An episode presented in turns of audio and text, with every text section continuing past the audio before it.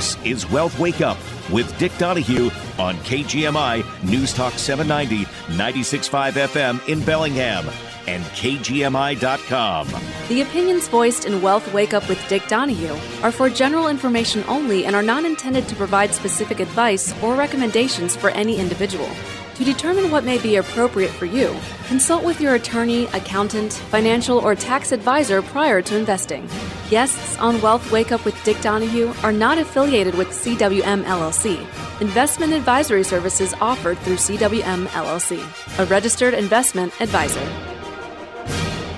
Welcome to Wealth Wake Up. Dick Donahue with you this Sunday morning here on KGMI.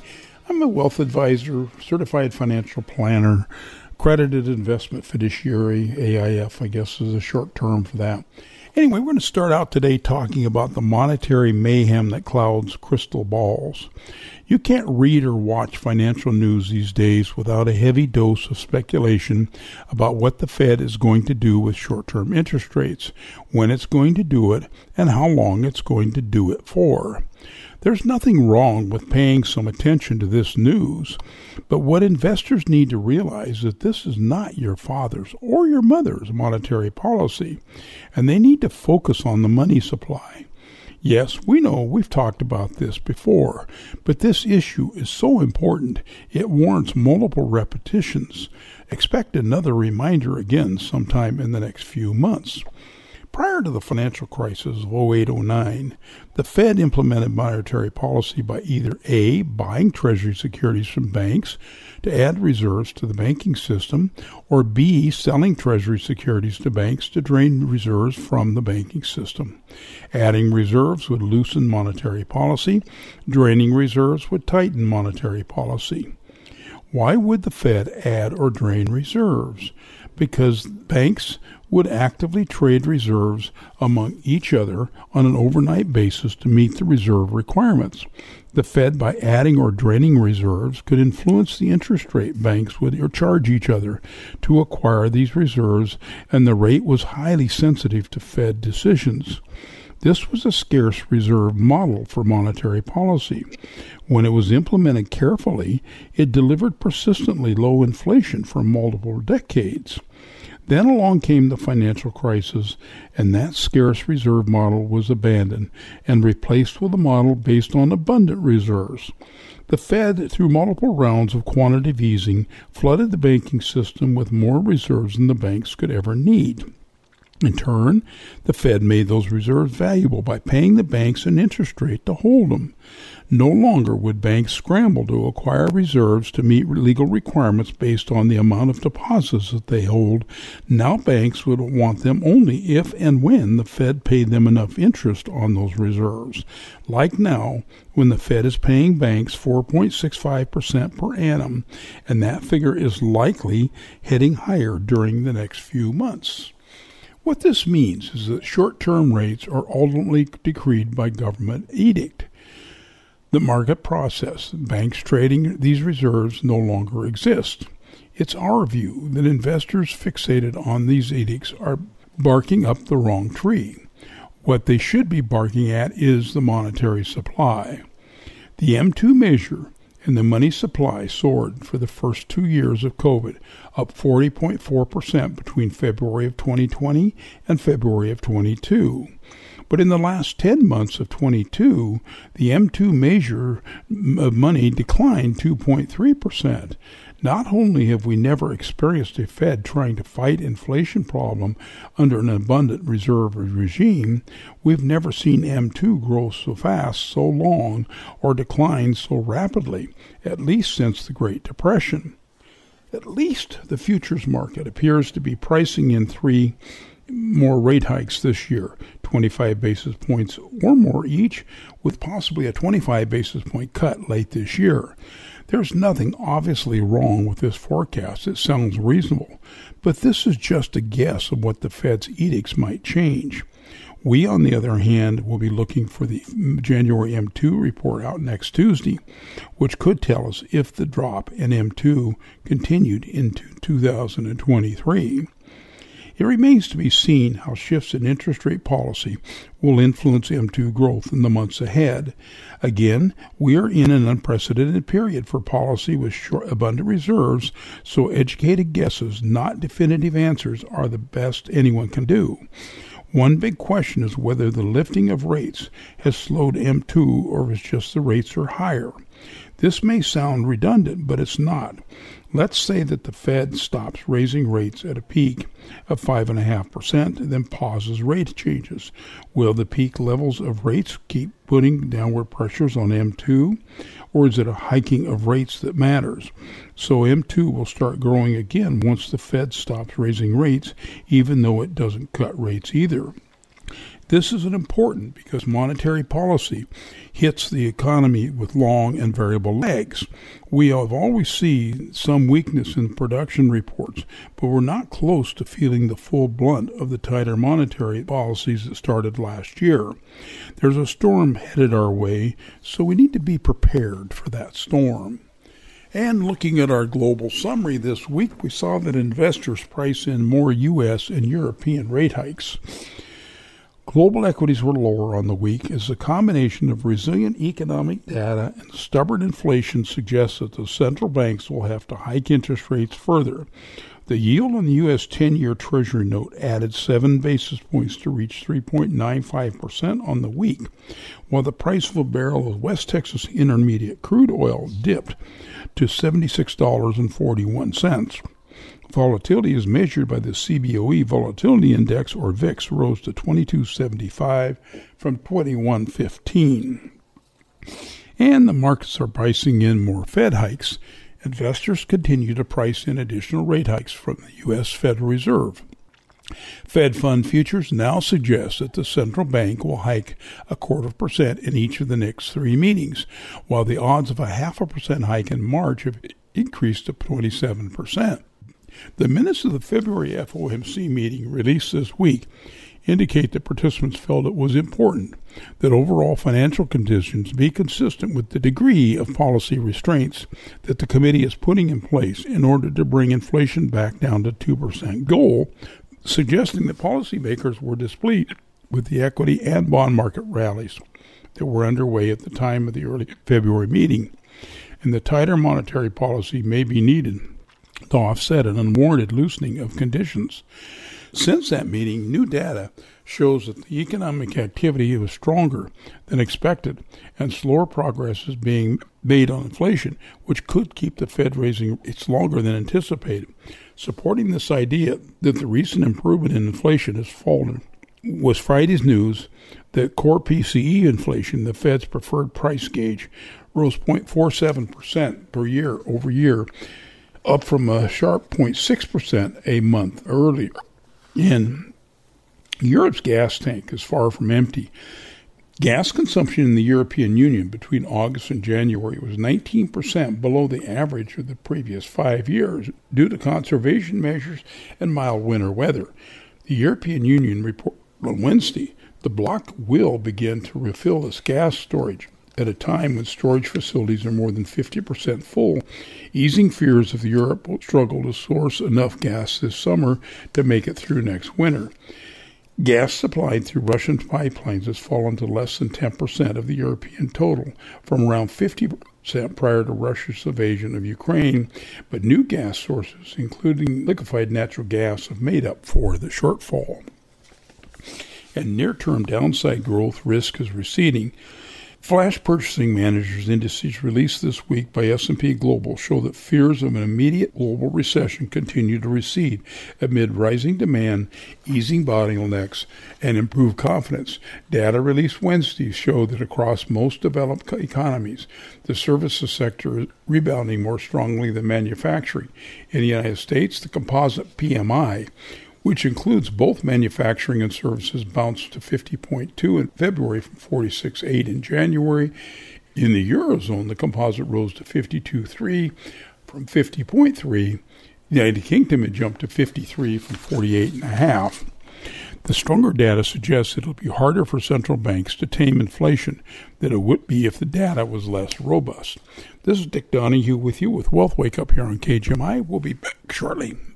This is Barry Barometer reporting live from outside Lynden Sheet Metal. It appears there is a high level of traffic around the building. I'm going in to investigate. Rose, do you know the cause of all this activity? I do.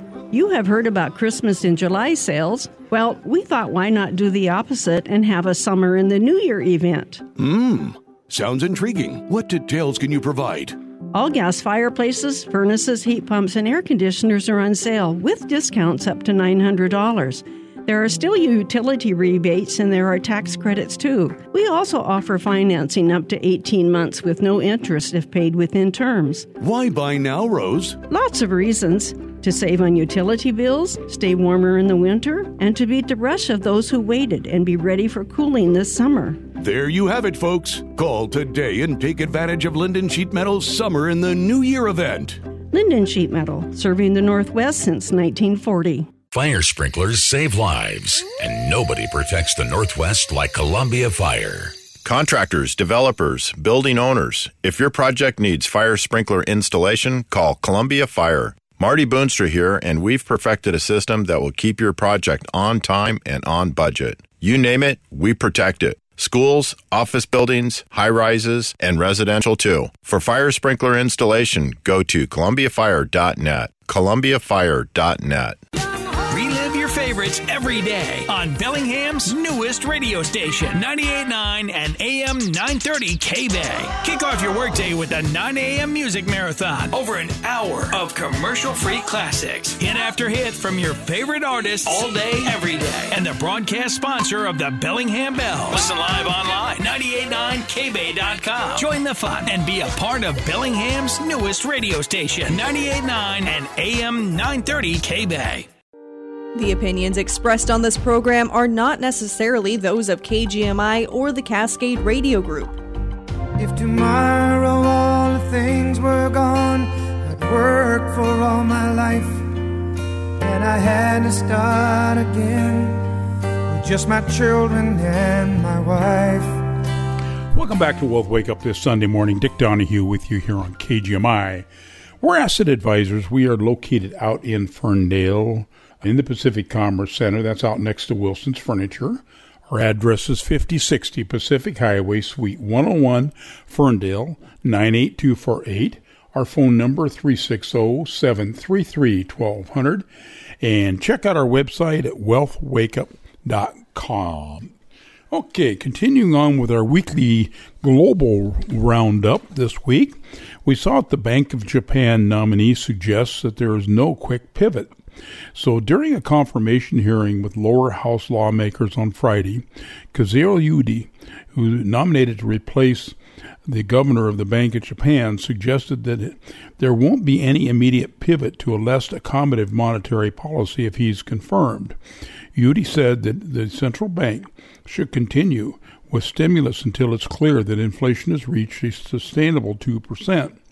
Ueda also will appear before the upper house of Japan's parliament this next Tuesday. And some quick hits from around the world. The U.S. GDP was revised down to 2.7% annual pace in the fourth quarter from an initial 2.9% estimate. Consumer spending was also revised lower to 1.4% from 2.1%, while the core PCE price index rose 4.3% from 3.9% after the first reading and investors anticipate that the European Central Bank will hike rates by an additional 1.7% for the third quarter, bringing its target rate to 3.7% from 2.5% today. And the White House is considering a number of candidates to become vice chair of the Board of Governors of the Federal Reserve System. But two economists, Janice Eberly and Karen Dynan, are seen as the favorites. And the administration of U.S. President Joe Biden announced that it is taking steps to lower the cost of mortgage insurance for some first time home buyers.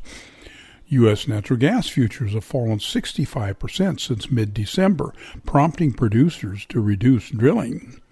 And Biden nominated former MasterCard CEO Ajay Banga to succeed David Malpass as president of the World Bank. Russian President Vladimir Putin announced that Russia is suspending its participation in the Strategic Arms Reduction Treaty, which limits the number of U.S. and Russian nuclear warheads. Putin said that his country would resume nuclear testing if Washington does, and said that w- Russia has put new ground based nuclear weapons on combat duty.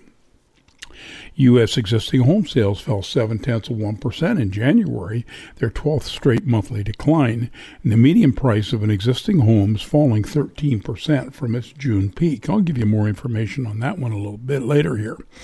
The Federal Reserve Bank in New Zealand hiked its official cash rate to half a percent from 4.75%. And on Thursday, the Bank of Korea left rates unchanged at 3.5% for the first time in a year but left the door open for additional hikes if they're needed.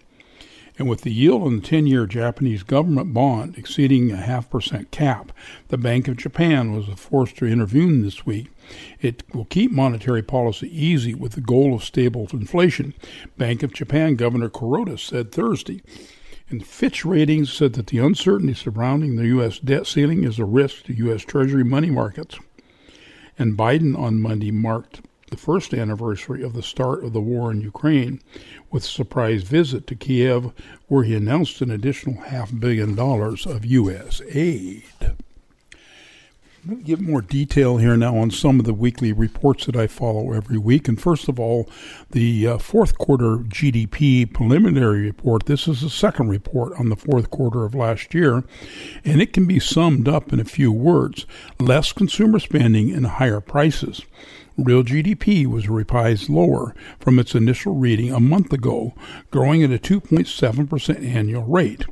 The downward revision to the overall number was due to weaker consumer spending and lower net exports, which more than offset upward revisions to business investment in structures and intellectual property and home building. To analyze consumer spending, businesses, fixed investment, and home building while excluding government purchases, inventories, and international trade, which are too volatile for long term growth. Unfortunately, core GDP increased at a meager one tenth of 1% annual rate in the fourth quarter, which is even lower than previous estimate of two tenths of 1% a month ago. This pace is alarming as it usually precedes and accompanies or follows a recession. Regarding monetary supply, the inflation news shows that the Federal Reserve has more work to do. GDP inflation was revised higher at a 3.9% annual rate in the fourth quarter versus prior estimates of 3.5% and GDP prices are up 6.3% from a year ago, nowhere near the Fed's 2% target. Meanwhile, nominal GDP, which is real GDP growth plus inflation, rose at a 6.7% annual rate in the fourth quarter, is up 7.4% from a year ago. In other news, initial unemployment claims fell 3,000 last week to 192,000, while continuing claims declined 37,000 to 1.654 million. You can expect a solid payroll report for February, but not nearly as strong as it was back in January. We also saw the January new home sales report come out this week. And new home sales started off 2023 on a healthy note, rising for the second month in a row and signaling that sales activity may have hit a temporary bottom. However, even with this modestly positive recent trend, sales are still down 19.4% in the past year. The main issue with U.S. housing has been declining affordability, with potential buyers getting squeezed by both higher prices and rapidly rising mortgage rates. Assuming a 20% down payment, the change in mortgage rates and home prices in the past year amounts to a 33% increase in monthly payments on a new 30 year mortgage for the median home, new home. No wonder sales have slowed down. And with 30 year mortgage rates currently near 7% again, financing costs remain a headwind. It's also important to note that mortgage rates have been rising again recently, so there is likely more volatility ahead for the housing market. A piece of good news is that while a lack of inventory has contributed to price gains in the past couple of years, inventories have made substantial gains versus a couple of years ago. The month supply of new homes, which is how long it would take to sell the current inventory at today's sales pace, is 7.9 months. That's up significantly from the 3.3 months earlier in the, early in the pandemic. But most importantly, the supply of completed single family homes has begun to rise quite rapidly as builders finish more units and rising cancellation rates on purchases leave potential buyers with more options. Though not a recipe for a significant rebound, more inventories should help moderate home prices and put a floor under sales activity. Yes, overall inventories declined in January, but not for completed homes, which continued to rise. One problem with assessing housing activity is that the Federal Reserve held interest rates artificially low for more than a decade. With rates now at a more normal range, the sticker shock on mortgage rates for potential buyers is very real. However, we have have strong housing markets with rates at current levels in the past, and homebuyers will eventually adjust, possibly by looking for lower priced homes. Going to stick in a Social Security question I got here to finish up this segment. Basically, this case, he says, I'm still working.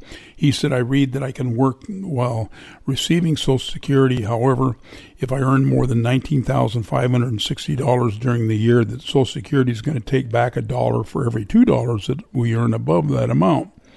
He wanted to know if I start collecting Social Security benefits at $900 a month at age 62 but continue working and make more than $19,560 a year allowed well, until I reach full retirement age at age 67, how would Social Security pay me back for the amounts that were withheld?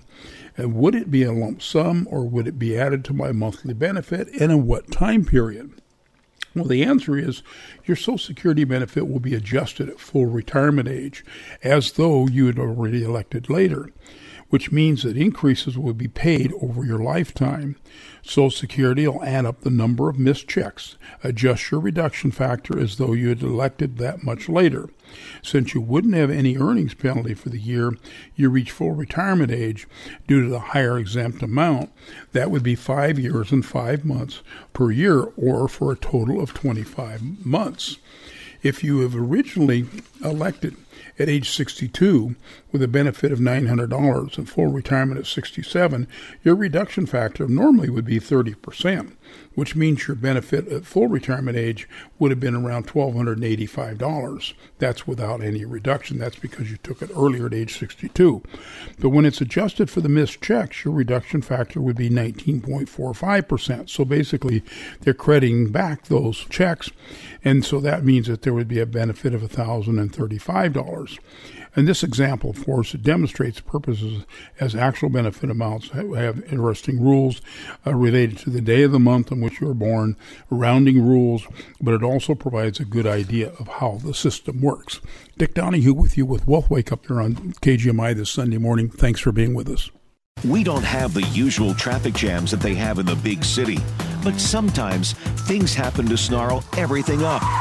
Depend on KGMI to keep you cruising to your destination with KGMI traffic alerts. We'll tell you where the trouble spots are. And if you see problems on the road, give us a call at 360 676 5464 so we can spread the word. KGMI News Talk 790, 96.5 FM, and KGMI.com. It's bad. What do you think their motive is, Chris? What do they want? We're a petri dish. I, I firmly believe that they look at us as nothing like we look at dolphins and whales. We tag them and we send them back out. The UFOs, ghosts, and other paranormal phenomena. They're researching us, so we better start researching them more seriously than what we are right now. And we could be their creation. We could. Coast to Coast is back on KGMI every night, 10 o'clock and beyond. Wave away the winter blues with $270,000 in cash, free play, and trips. Win your share of paradise every Friday through March with hourly drawings starting at 6 p.m. The Hawaiian vacation of your dreams is closer than you think. Earn entries by playing with your Reef Rewards card. Claim one free daily entry. Unlock fuel discounts of up to 25 cents per gallon at Lummi Bay Market next to Silver Reef when you swipe your rewards card at the pump. Silver Reef Casino Resort, located off I 5 exit 260. We've got that. Ready to put some skin in the game? The only sports book north of Snohomish County is now open at Silver Reef Casino Resort. Get in the game with baseball, football, basketball, hockey, and your other favorite sports. Visit Portage Bay Sportsbook and Bar and place your bets today.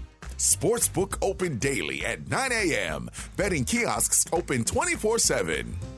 Silver Reef Casino Resort, located off I 5 exit 260. We've got that. Ask the experts with Western Solar. Callum, you have to hear about the latest cryptocurrency. We're going to be billionaires. Oh, dear.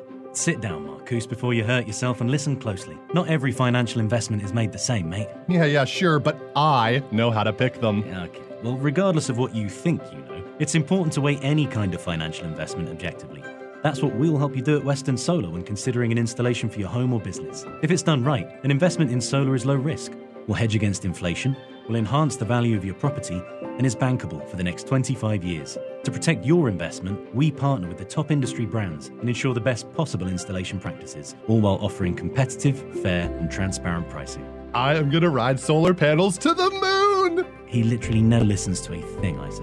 Western Solar is an elite Panasonic partner. To learn more about the best products and warranties in the industry, come visit us on Home Road in Bellingham or online at westernsolarinc.com. Ask the experts with Western Solar. The snow is dubbing in the mountains and foothills, which means it's time to gear up for winter fun.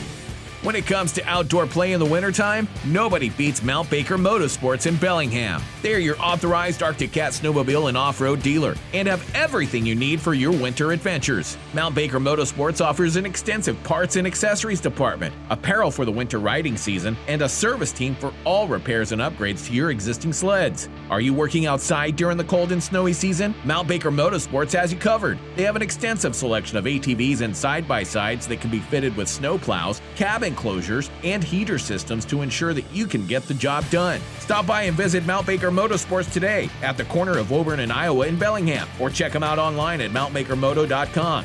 Mount Baker Motorsports, Whatcom County's premier power sports dealer, featuring Arctic Cat, Kawasaki, KTM, CF Moto, Husqvarna, and Gas Gas. Why West Edge Credit Union? Because they're all about the community. Of course, I like that West Edge has low interest rates and loan specials. But what I really love is that West Edge partners with local nonprofit and City of Bellingham organizations. Plus, they put on events like Community Shred, and they talk to me like I'm a real person, not an account number. West Edge really cares. Join West Edge Credit Union today. West Edge is federally insured by NCUA. West Edge Credit Union on the corner of James and Alabama in Bellingham. This is Jake at Vineyard Park of Linden Manor Assisted Living. While the world has changed, the needs of our seniors have not. At Vineyard Park of Linden Manor, we offer independent and assisted living as well as memory care. It's your private apartment. You don't live at our work, we work in your home. We offer 24 hour nursing services, weekly housekeeping, anytime dining, on site beauty salon, and activities to keep both mind and body young. Find value in community living. Visit our website at carepartnersliving.com and schedule your personal tour today. The latest local news and important topics of the day from the West Mechanical Studio. Don't worry about your furnace on the coldest days of the year. Talk with West Mechanical, your independent Trane dealer, about replacing your old inefficient furnace with a Trane comfort system today. Find them at westmechanical.net. Get the latest news and information 24 7 with KGMI News Talk 790, 96.5 FM in Bellingham, and KGMI.com.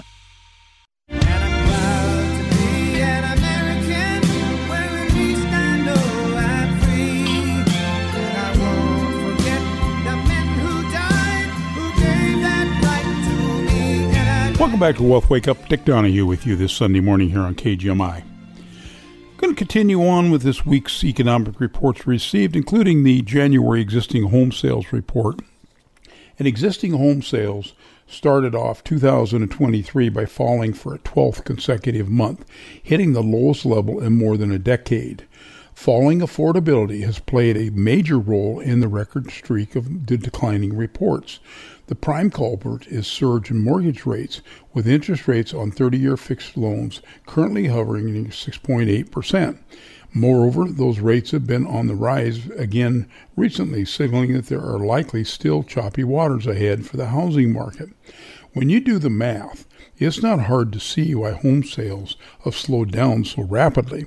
Assuming a 20% down payment, the rise to mortgage rates and home prices since January of 22 amounts to a 36% increase in monthly payments on a new 30 year mortgage for the median existing home. And while financing costs remain a burden, the good news is for prospective buyers is that median prices fell for the seventh month in a row in January. Part of this is just seasonality. And even with recent declines, median prices are still up 1.3% versus a year ago. But we expect year ago price comparisons to go negative in the next few months. The report also showed that the inventory of existing homes on the market remains tight, one piece of good news in the report was that the available listings rose for the first time in six months, are up 15.3% from a year ago, which is the best way to look at data given the seasonality of the housing market.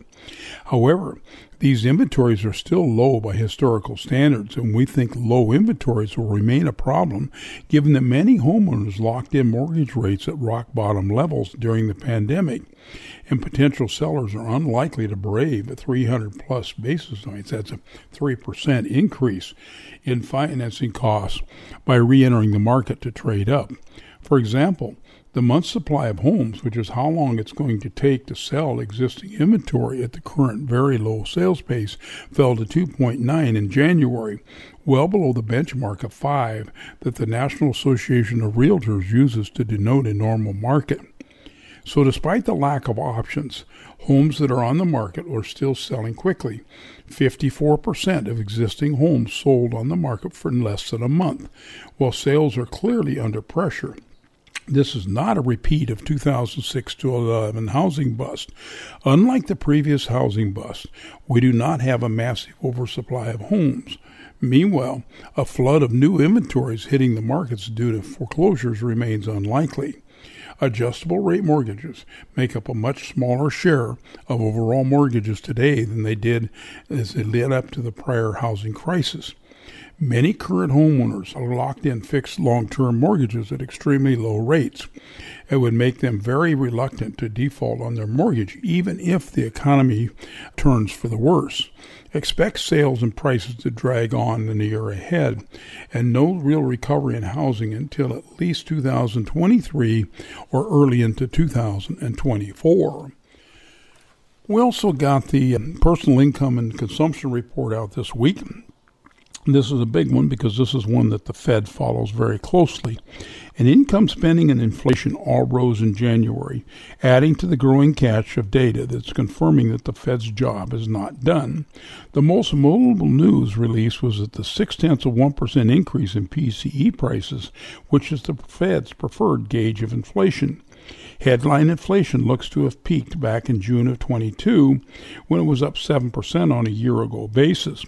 But the increase in January pushed 12 month inflation to 5.4% from 5.3% in December. Core prices, which remove the volatile food and energy components, also rose 6 tenths of 1% in January, or up 4.7% in the past year. And that's up 4.6% in December. Note that the Fed is now closely watching what it calls supercore inflation, which is the services only, it's no goods, it is excluding food, energy, and housing. That also has increased six tenths of 1% in January, and that's the largest increase in any month since late 2021. These prices are up 4.6% from a year ago, showing very little progress versus the 5% gain in the 12 months ending in January of 22. As we mentioned in this week's opening commentary today, the massive increase in M2 money supply during the first two years of COVID has to make it its way through the system, and that means the Fed's path is likely to evolve more hikes, involve more hikes and a longer hold than many expect Although consumer spending was up a sharp 18.8% in the month, we think that won't last. Some of this is due to the six tenths of 1% increase in prices. In addition, COVID and massive government stimulus have wreaked havoc with the normal seasonal patterns of consumer spending, with a lower share of spending in November and December, which makes January look artificially strong by comparison. The best news in the report was a six tenths of 1% increase in personal income in January, and that was led by private sector wages and salaries, up 1% in January and 8.4% in the past year. However, with incomes up 6.4% in the last year, while spending has risen 7.9, the Fed is going to have little confidence that the current level of interest rates is dampening demand to anywhere near the level that they have expected. In other recent news on the manufacturing front, the Kansas City Fed Index, which is a measure of manufacturing activity in that region, rose to zero in February from minus one in January, we expect soft readings from the manufacturing sector to be an ongoing theme for the rest of 2023. And while we're talking about all kinds of things, we're finding also that worker burnout during the pandemic was even worse than it was at the peak of the pandemic. That uh, workers of the world are more exhausted than ever. More than 40% of people with desk jobs feel burned out at work a pandemic era high, according to survey released by Future Forum, which is a research consortium backed by Salesforce Inc.'s Slack Technologies. The pain is particularly acute outside the United States, where the burnout rate has been rising enough to offset slight improvements seen by American workers. Economic uncertainty, Fear of job cuts and rising pressure to return to an in office work have added to workplace malaise. Further, forum researchers said women and younger workers in particular reported struggling with burnout. Regional pressures are also getting people down. In the United Kingdom, strikes have crippled the country as public sector unions protest what they see as a paltry pay increases. Japan's government has asked firms there to help workers cope with the highest inflation since 1981. French citizens have taken to the streets to protest the government's plan to raise the retirement age to 64 from 62, which could result in some concessions around working from home, a government spokesman said earlier this week. In the U.S., layoffs are mounting, and return to office policies are shifting from being recommended to required. Many workers, though, seem to feel slightly happier than their international counterparts. For only 41% of the people surveyed in the United States said that they felt burned out at, at the end of last year, just shy of the 42% global rate, and a modest improvement from earlier in 2022. The Future Forum survey, conducted quarterly in the U.S., United Kingdom, Japan, Australia, Germany, and France, has found that pandemic era workers with more freedom to choose where and when they work are usually more satisfied, productive, and less likely to quit. In the latest poll, conducted late last year, more than half of those who said they were dissatisfied with their level of flexibility also said that they were burned out. Employees with immovable work schedules are more than twice as likely to say that they'll definitely look for a new job over the next year. It's not just mandatory FaceTime that is stressing workers. Companies have thrown so much technology at employees that they may be getting overwhelmed. Large employers now use an average of 211 different applications, up from 195 last year, according to a new separate survey.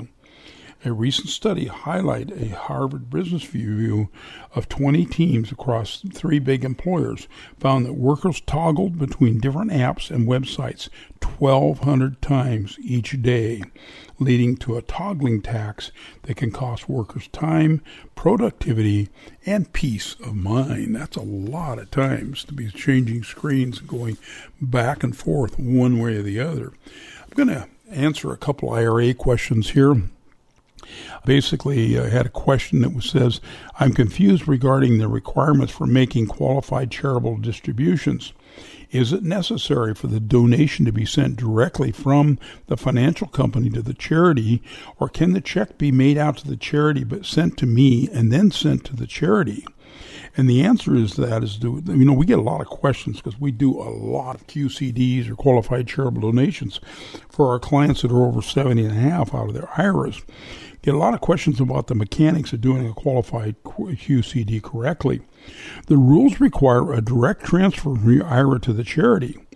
So either of the methods that were described would satisfy this requirement. What would not work would be having the check made payable to you and then you giving the funds directly to the charity. So basically, what we're saying, you can have the money out of the IRA made payable to the charity, have them send you the check, and you can give it to the charity, but you do not want to have the check made out to you. Dick Donahue with you with Wealth Wake Up here on KGMI. We'll be right back. Bill Davis here to tell you about my favorite and most trusted heating professional. That's Feller Heating. With over 40 years of consistent quality service, Feller Heating and Air Conditioning make you and me the priority. They offer residential HVAC, commercial HVAC, and service and repair. Plus, as a Daikin dealer, they can perfect the air you share with the world's number one indoor comfort solutions systems. Feller Heating, they design peace of mind. You can find them online at fellerheating.com. That's fellerheating.com.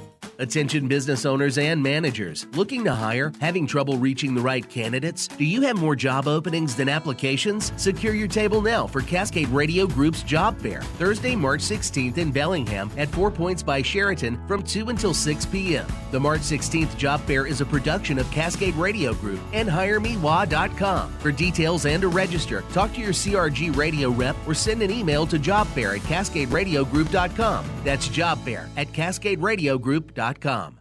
This is Heidi Person, General Manager of the Cascade Radio Group, with a look at some good news in our community that we like to call the upside. The Rotary Club of Bellingham's annual bell ringing event for the Salvation Army was a great success. This past December, the Rotary Club of Bellingham and guests, even Rotarians from other clubs and former Rotarians, spent time in front of area Haggen stores ringing bells, caroling, and playing instruments and getting shoppers to fill the kettles. A surprise anonymous matching donor also joined in the fun, essentially doubling the Rotary Club's efforts. The Rotary Club of Bellingham Foundation has been contributing to the Bellingham community since 1917, and they're always looking for new members. If you'd like to learn more, go to bellinghamrotary.org. The Upside is brought to you from a grant provided by Bayside Coin and Jewelry. They are the largest buyer and seller of gold and silver in the Northwest. Bayside Coin and Jewelry in the Iowa Business Park. If you have good news to report, email it to us at the upside at cascaderadiogroup.com. Cause there ain't no doubt I love this land. God bless the USA. Welcome back to Wealth Wake Up. Dick Donahue with you this Sunday morning here on KGMI. Got questions for me? Give me a call, 360-733-1200. I've been trying to cover a financial planning topic on these uh, Sunday morning shows the last couple of weeks. I'm going to do another one today because we know as people are getting closer to retirement, they're getting tired of that daily grind. They're looking forward to some restful days. They're dreaming of those endless trips or playing golf every day. But before you can enjoy all those retirement brings, it's important to take a hard look at your finances. Make sure that you're ready for your golden years. So let's dive into what you need to know before you retire. You know, there is no perfect formula for how much you should save to be comfortable, but you need to be sure you have enough that you'll never worry about running out. Just like other financial decisions, there are many factors to consider. And first of all is types of expenses that you have. A prudent financial plan requires a good understanding of how much you'll spend over the course of your retirement. Take into consideration three types of living expenses. One is needs versus wants. Needs are essential for survival, while wants are not. Needs refer to the basic requirements for a person to lead a healthy and satisfying life, such as food, housing, clothing, and health care. Wants generally refer to items or services that give us pleasure or satisfaction, but which are not essential for survival. For example, a second home or luxury travel is not essential for survival, but it may be something that brings you joy. Obviously, you know, it's crucial to always make sure that you have enough money to cover your needs. However, it's also important to designate an appropriate amount of your budget to spend on your wants, the things you love. Set a little extra money aside into a guilt free account and be unapologetic about spending it because investing always carries risks. If the markets hit an unexpected patch of poor performance, make sure that you're prepared to reduce your want spending until conditions improve. Then you got fixed and variable expenses. Fixed expenses are those that remain the same. Examples include rent or mortgage payment, car payments, minimum credit card payments, and utilities. Although utilities haven't been very fixed lately, that's for sure.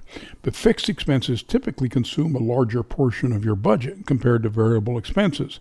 Variable expenses, on the other hand, fluctuate with month to month and may include your groceries, your entertainment costs, and your clothing. But we also have those unpredictable living expenses.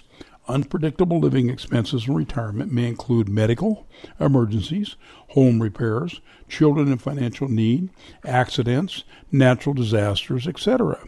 They may only happen once in a lifetime, but they still could amount to enough that they're going to cut into your retirement savings if you don't plan accordingly.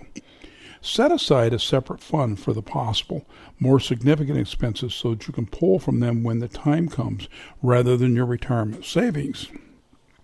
You also need to factor in inflation rates. As we've recently learned, expenses are continuously increasing, but not at the same rate. When projecting your future expenses, you should extrapolate your common expenses by up to plus or minus 3%, medical expenses by up to 6.5%.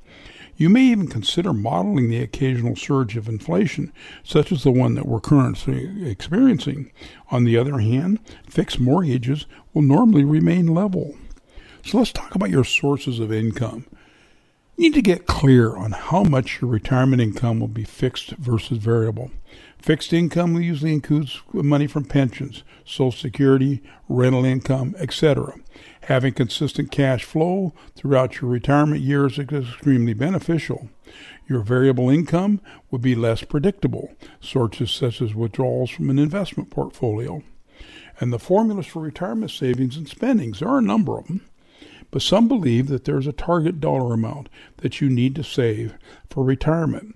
A rule of thumb suggests that folks should aim to save at least a dollar or one time your salary by the time you're 30. You need to have three times your salary per year by the time you're 40, six times by the time you're 50, eight times by the time you're 60, and 10 times what your annual salary is by the time you're 67. Another f- common formula referenced to is the 4% rule. It's a guideline for determining how much of your retirement savings an individual can safely withdraw each year. The rule suggests that retirees should withdraw no more than 4% of their portfolio value in the first year of retirement, and then increase each subsequent withdrawal amount by the rate of inflation. That way, and if investments perform well and retirees can benefit from having withdrawals that keep pace with increasing costs, and investments don't do so well, retirees will be able to maintain a consistent living standard due to inflation adjusted withdrawals. But now let's put, go ahead and put your plan together. Now that you understand all the expenses and income that you may have in retirement, as well as some factors to consider when estimating costs, it's time to start pulling together the plan. Keep in mind that your goal is to create a thoughtful financial plan that meets all of your needs and empowers you to start enjoying your money. With careful consideration, expert advice from a trusted advisor, you can confidently move forward into this next stage of your life feeling prepared for whatever comes your way. And you know what, here, you know, we're going to see a big change in tax law starting in 2026 you need to start planning ahead for some of those things that you're going to see happen. For example, certain provisions of the Tax Cuts and Job Act that was passed during the Trump administration are slated to expire in about two years. You can start preparing for those changes now. You know, I don't believe many have an understanding of the sunset of the Tax Cut and Job Act provisions. The ones that they do understand are typically the ones who have the most to lose when the law is sunset. So even though provisions are set to expire, it's impossible to know what the exact outcomes will be, since components of the law can be extended with the approval of Congress and the President. Altogether, another tax bill prior to the revision could potentially extend some provisions or eliminate others altogether. What a new tax bill will propose will be dependent on the political landscape at the time. Notwithstanding any action by Congress, the biggest potential changes that could impact you include the following. Number one, the top income tax rate could be reverting back to 39.6% from 37. The end of the 20% qualified business income deduction, or QBI as we know it, which is also known as a Section 199A deduction for many owners of small proprietorships, partnerships, and S corporations, and the sunset of the increased alternative minimum tax exemption. There's also the reinstatement of the Pease limitation, which reduced the value of itemized deductions for taxpayers with higher annual adjusted gross income. And there's also an approximate halving of the federal estate tax exemption, which right now is 12.92 million for the 2023. That means each person could give away up to almost 13 million each, up almost 26 million dollars a couple that you could hide right now from estate tax, federal level at least. Individual taxpayers do have the most at stake with these changes.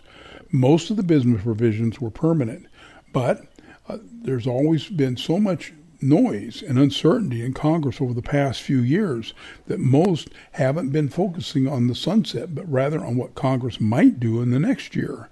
Our position continues to be that these laws are set to change at the end of 2025, and we do need to plan ahead. Because the estate tax exemption amount has been adjusted since 2017, we don't know exactly what it'll be in 2026, but we do think it's going to be around $6.5 million a person. That can be a, have a substantial impact on the wealthy. We're also going to see non C Corp business owners could also see a substantial impact on their taxes because of the expiration of that qualified business income deduction given that the 21% C corporate rate won't be expiring, businesses that, aren't currently C corporations that are taking advantage of the QBI deduction may begin to crunch some numbers to determine if converting would make lower overall taxes. So that's definitely something to sit down and talk to with your tax advisors. And then there's others should focus on bunching deductions over the next three years there's that cap on SALT deductions, which is state and local taxes. So a lot of people just have been taking the standard deduction, but you can bunch your deductions all together in one or two years. Take them one year and then use the SALT deduction the next, then bunch them together the next year, take the SALT deduction again the, the year later. And for individuals who itemize but also give to charity, it's become popular to itemize deductions every year and take the standard deduction every other year, allowing a greater deduction from the standard years that they itemize. This also has led to increased interest in donor advice funds, where you can make a donation to a donor advice fund in the year that you take the deduction, but direct the donation to specified charities in subsequent years.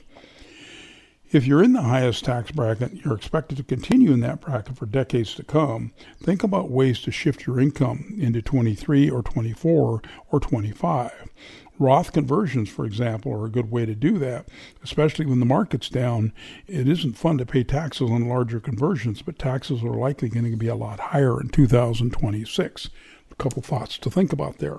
Dick Donahue with you with Wealth Wake Up here on KGMI. Thanks for listening to us this Sunday morning. Don't forget our live show on Saturdays at 11 o'clock. And if you got questions for me, give me a call 360 733 1200. Thanks and have a great week.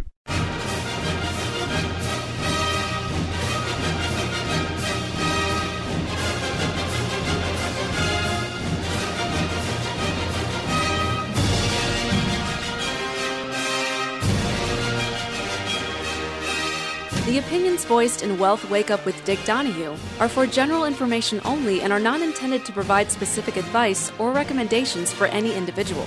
To determine what may be appropriate for you, consult with your attorney, accountant, financial, or tax advisor prior to investing. Guests on Wealth Wake Up with Dick Donahue are not affiliated with CWM LLC. Investment advisory services offered through CWM LLC, a registered investment advisor.